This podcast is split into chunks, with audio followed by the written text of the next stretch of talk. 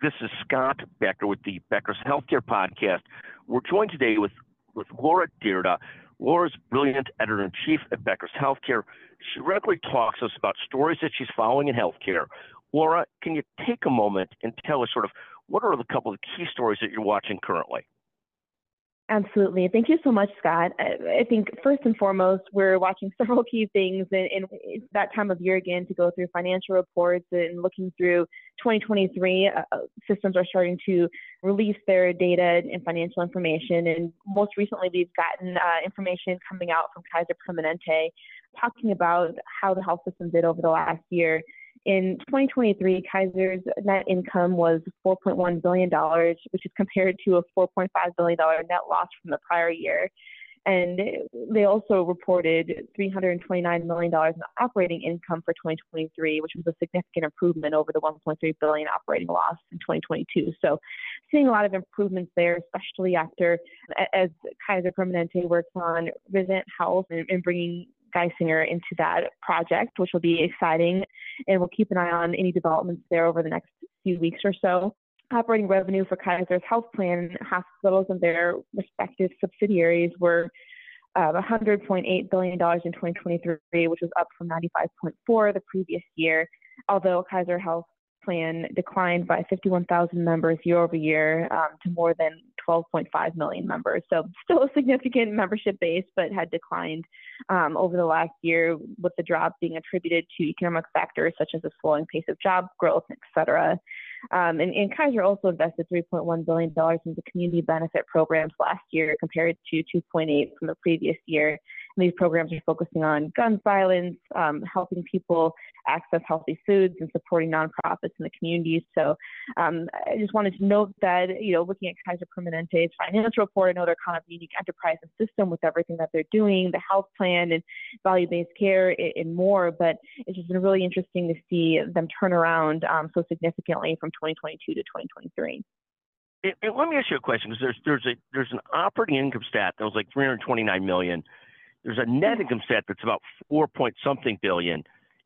Is the difference between those two investment income that they did so well in 2023 on investment income because the markets were so up? Is that the biggest difference? Because it, they swung from a 4.1 billion dollar loss to a 4.5 billion dollar gain or something like that from 2022 to 23. And I saw the operating income went from about 1.5 or 1.8 billion dollar loss to a 329 million dollar gain. Does that mean that operating income got better, certainly, but the real pickup was investment income. Is that what that what I what I really read through when I read this all? Yeah, that's a great question. Digging into the numbers, we'd have to look more specifically at um, each of the different line item points there, but typically that's what we see. Thank you very much. But overall, I saw another article on hospitals start to have re- reason for optimism in 2024. Overall, 2023 a much better year than 2022. Is that a fair statement for health systems in general? In general, yes. And even those that are still reporting losses, it seems like um, not as significant gaps as last year. And so making improvements overall and, and gains in the financial situation, obviously some health systems faster than others. Um, but we do see a, a lot of organizations um, reporting progress and really a better financial year in 2023 and looking into 2024. There's a lot of optimism um, for, for, what they'll be able to do, especially um, when they're looking at you know certain line items, including their labor costs and areas where you know really they had high costs and, and costs rocketed significantly during the pandemic. Those are more stabilizing, plateauing, or, or coming down, um, which is exciting for hospitals and health systems, and they're able to use that flexibility to make additional investments for growth in the future. Thank you. And then in terms of Kaiser, they're now, I think you mentioned 108 billion in revenue a year or something like that. That's amazing, the size of growth of Kaiser overall. Yeah, yeah, it's definitely significant and um, you know interesting to see. I know they're continuing to grow and develop into more of a national health system. Um, and you know, looking at how um, we'll keep an eye on how that grows and, which organizations with health, which health systems they're bringing into their umbrella um, to really focus more on value-based care. Thank you. And Laura, any other stories you wanted to share with us today?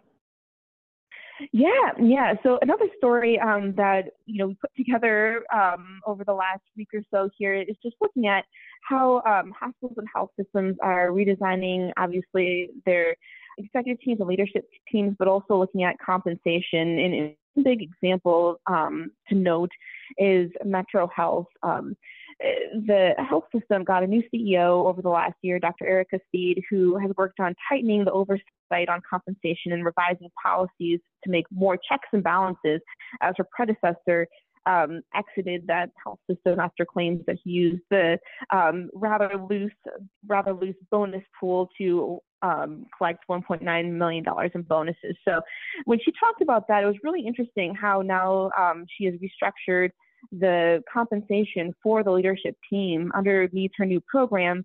Um, the leadership team can earn 100% of their total salary, but it's contingent upon um, everybody in every department meeting specific performance metrics. Um, and those metrics are around quality, patient experience, financial health of the organization, health equity, and more. And so bringing all of those elements together into the leadership team's compensation um, this has been really interesting and, and fascinating. Um, executives that are part of this are about 220 leaders uh, across Metro Health that are, are, part of this compensation plan that includes physician leaders and department chairs um, with anywhere from 8% to 35% of their salary tied to these performance-based compensation metrics. Um, in the health system too, you know, um, Dr. Steed recused herself from the compensation discussions, and so she created a, um, stronger chief people officer to oversee the human resources and those types of decision making. And then they are bringing in actually KPMG as an outside auditor to determine whether the health system is meeting their goals to trigger full compensation. So I just thought that was really interesting way to approach things and very thoughtful about how um, health system is moving forward and making sure there's accountabilities at all levels um, to really trigger the right types of salary discussions and, and connections and compensation for healthcare leaders.